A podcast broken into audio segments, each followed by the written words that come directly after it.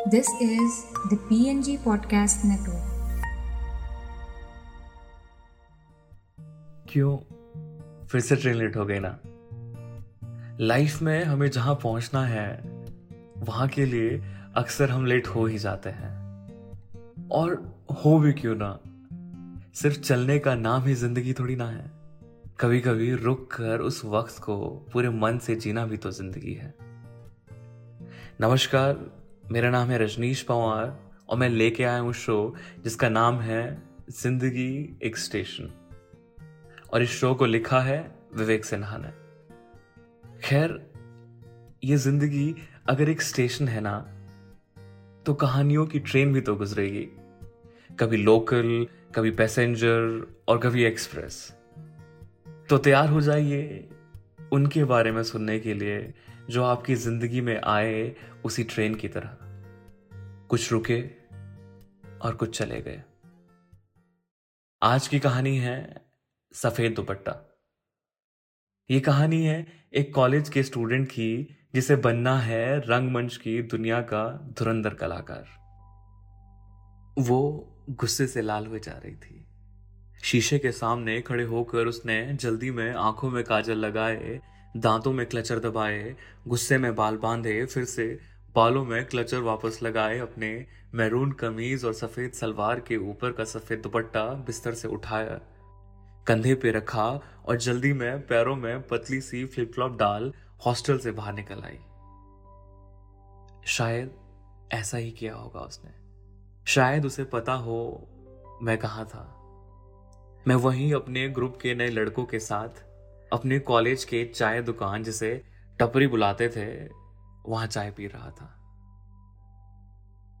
Sir, तीन दिन से लगातार रिहर्सल करवा रहे हो। अब तो जाने दो, बहुत भूख लगी है।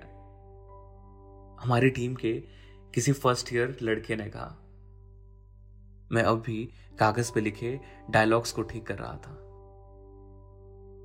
हाँ, क्या बोल रहा है? मैं भी तो तीन दिन से अपने रूम पे नहीं गया। तू भूख की बात कर रहा है? अरे भूख लगी तो पहले बोलना था ना। मैं चाय का गिलास हड़बड़ी में रखते हुए बोला। अनुज भाई, लिख लेना, निकल रहा हूँ। मैंने चाय की दुकान के मालिक से कहा। अच्छा सुन, मेरे हॉस्टल जा। मैस में राजन भैया मिलेंगे। बोला मैंने भेजा है। खाकर फटाफट आ जा। अपने हॉस्टल जाएगा तो फंस जाएगा। समय बर्बाद नहीं करना है, समझा? मैं उसके कंधे पे हाथ रखते बोला। मैं हड़बड़ी में था, हमेशा की तरह। मुझे ऑडिटोरियम के पीछे पहुँचना था, जहाँ हमारी नुक्कड़ की आधी टीम भूखे प्यासे इंतज़ार कर रही थी। जल्दी जा, औरों के लिए भी लेते आना। वैसे मैंने कुछ खाने के लिए ले लिया है बाकियों के लिए। उसको भागता देख चलाया और उसके बाद कुछ कह पाता। उससे पहले वो हॉस्टल से निकली लड़की के धक्के से गिरते गिरते बचा। वो गुस्से में आई, मेरा हाथ पकड़ा और उसी हड़बड़ी में खींचकर मुझे उस टपरी से दूर निकाल ले आई। किसी दूसरी तरफ़ जहाँ हम बैठ सके। कॉलेज कैंपस में हम पहली बार साथ दिखे। हमारी बातें बस फ़ोन तक ही लिमिटेड थी। जहाँ अगर गलती से कैंपस में एक दूसरे को देख लेते तो उस दिन हॉस्टल जाकर बातें लंबी होती। और मैं जानता था, ऐसे रिश्ते में कॉलेज के आधे से ज़्यादा मोबाइल फोन्स बिज़ी रहते हैं। तीन दिनों से इतने कॉल्स करने की कोशिश कर रही हूँ, ना मैसेज का रिप्लाई कर रहे हो, ना देख रहे हो, ना ऑनलाइन आ रहे हो। हमने मज़ाक बना के रखा है मेरा। वो थर्ड ईयर में थी और मैं फाइनल ईयर में। और शायद ये इकलौता ऐसा रिश्ता था जहाँ मैं भारी था और वो कमज़ोर। मैं बिज़ी हूँ और मेरे पास फ़ोन नहीं है। दो दिनों से रूम पे पड़ा होगा। मैंने मुस्कुराते हुए कहा, मैं मुस्कुराया कि शायद मेरी मुस्कुराहट से समझ जाए कि मैं उससे खफा बिल्कुल ना था। और मेरा खफा ना होना उसको और खफा कर गया। शायद सेम पेज पे होना यहाँ भी ज़रूरी हो। आप क्या हो? आप इम्तियाज़ अली हो क्या? या रॉक स्टार के रणबीर कपूर हो? या इकलौते आप ही हो कॉलेज में जिसके पास काम है? मुझे पता है आप में एटीट्यूड नहीं है। फिर आप क्यों मुझे इग्नोर कर रहे हो? मैं जब भी हॉस्टल से बाहर निकलती हूँ, आप किसी ना किसी के साथ होते हो। न जाने कितनी लड़कियाँ और कितने लड़के। मुझे बुरा लगता है। आप कहते हैं वो दोस्त है। और मैं कौन हूँ? वो रियासी में बोली। कहू ना, क्या प्रॉब्लम है? प्लीज़ मुझसे कोई प्रॉब्लम है? कुछ कहते क्यों नहीं? उसने मेरा हाथ पकड़े कहा। क्या कर रही हो? सब देख रहे हैं। मैंने चारों तरफ़ देखते हुए कहा, आपसे ज़्यादा डरपोक इंसान मैंने कभी नहीं देखा। बस आपकी बातों में आ गई। उसने गुस्से में कहा और उठकर जाने लगी। प्लास्टिक की कुर्सी घसीटने की आवाज़ ने मुझे और गुस्सा सा कर दिया। शायद पहली बार मैं गुस्सा हुआ था उस पर। तुम्हें ऐसा लगता है तो चलो तुम्हारे साथ आज कॉलेज की सैर करता हूँ। ले चलता हूँ भीड़ में।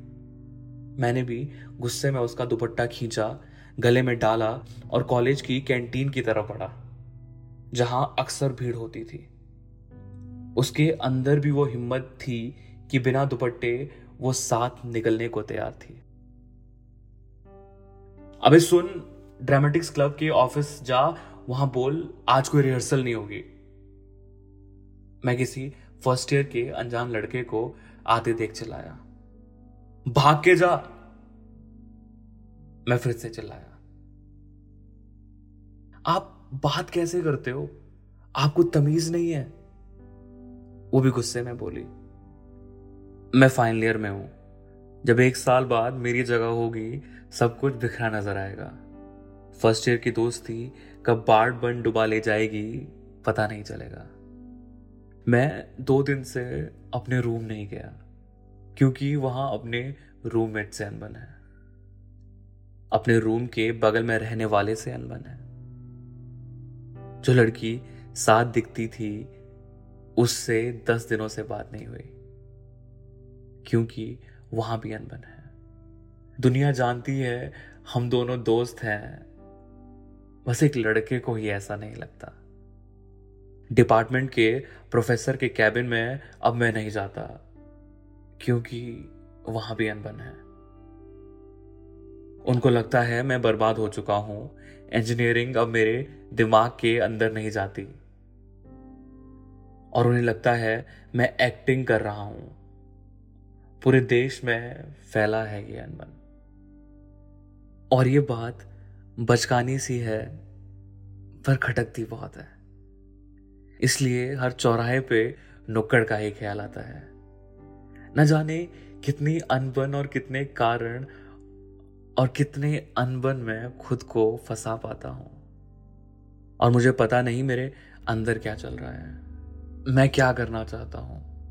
मुझे नहीं पता कॉलेज के बाद मैं क्या करूँगा।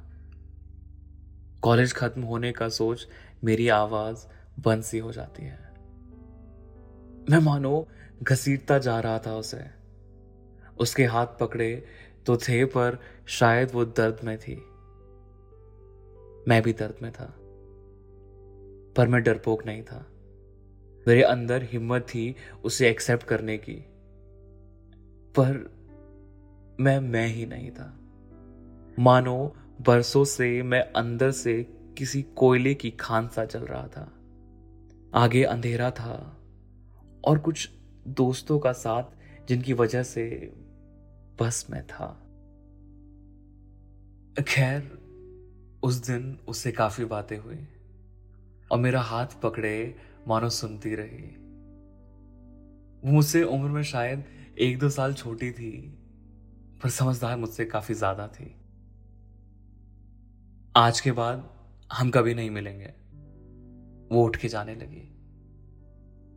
मैं रोयासा सा हो चला था। मेरी एक अनबन हमेशा के लिए जा रही थी। उसका दुपट्टा मेरे गले में अब भी बंधा था। मैंने दुपट्टा उतार उसे देने की कोशिश की और वो मना कर गई। रख लो। आपने ही कहा था ना कि हर किसी की कोई ना कोई चीज़ आपके पास है। ये मेरी निशानी है। मैं जानती हूँ आप इसे कभी नहीं खोगे और हाँ आप कॉलेज के बाद कोई थिएटर ज्वाइन कर लेना, वरना ज़िंदा नहीं रह पाओगे। इतना कह, वो बस चली गई। वो चली गई और भरे गले से मैं रोता सा महसूस ना हो जाऊँ, कुछ ना कह सका। मैं बस उसे देखता रहा, शायद मुड़कर वो एक बार तो देखे। पर वो समझदार थी। सौ सीढ़ियों से बिना अपने सफ़ेद दुपट्टे के उतर आँखों से ओझल हो गई। मैं भी उठा और उस फ़र्स्ट ईयर के लड़के को ढूँढने निकल पड़ा, जिस पे मैं आज चला उठा था। कुछ दिनों बाद मैं कॉलेज के मैदान में भीड़ के बीच खड़ा था। हमारी टीम में सबने ब्लू जीन्स और ब्लैक कुर्ता डाल रखा था। पर आज फ़र्क उस गले में कपड़े के टुकड़े का था। सबके गले में आज ब्लू कलर का कपड़ा और मेरे गले में था, वो सफ़ेद दुपट्टा। भीड़ में मुझे देखने मेरे अपने सारे आए थे। बस आज वो ही नहीं थी। मैंने हर चेहरे में ढूंढा उसे, पर इरादे की पक्की निकली वो। खैर, सुकून था। मैं उस काम को करना शुरू करने वाला था, जो मुझे एक अलग दुनिया में ले जाती थी, जहाँ ना अंदर की धधक थी, ना अनबन। जब नुक्कड़ शुरू हुआ, मेरी टीम के सारे लोग गोल घेरे में तालियाँ बजा मेरा चक्कर लगा रहे थे, जहाँ मेरा एक हाथ ऊपर था और चेहरा आसमान की तरफ़, पर आज आँखें भरी थी। और ना जाने किस पहाड़ से गुजरते हवा आई। मेरे गले का सफ़ेद दुपट्टा हवा में लहराता मेरे चेहरे पे आ गया। उसकी खुशबू की एहसास और मेरी आँखें बंद सी हो गई। फिर भी रूह से होते हुए जानी पहचानी तेज आवाज़ हमेशा की तरह निकली। आओ आओ, नुक्कड़ देखो। अरे आओ आओ। अरे, आओ आओ। बैकग्राउंड में डफली और अपने साथियों का मेरे पीछे नुक्कड़ देखो की आवाज़ ने फिर से माहौल बना दिया था। और हमेशा की तरह मैं जन्नत के दरवाजे पे खड़ा था, जिसके लिए मैं मशहूर और बर्बाद था। इस बार अगर कुछ नया सा था तो वो था गले में पड़ा एक सफेद दुपट्टा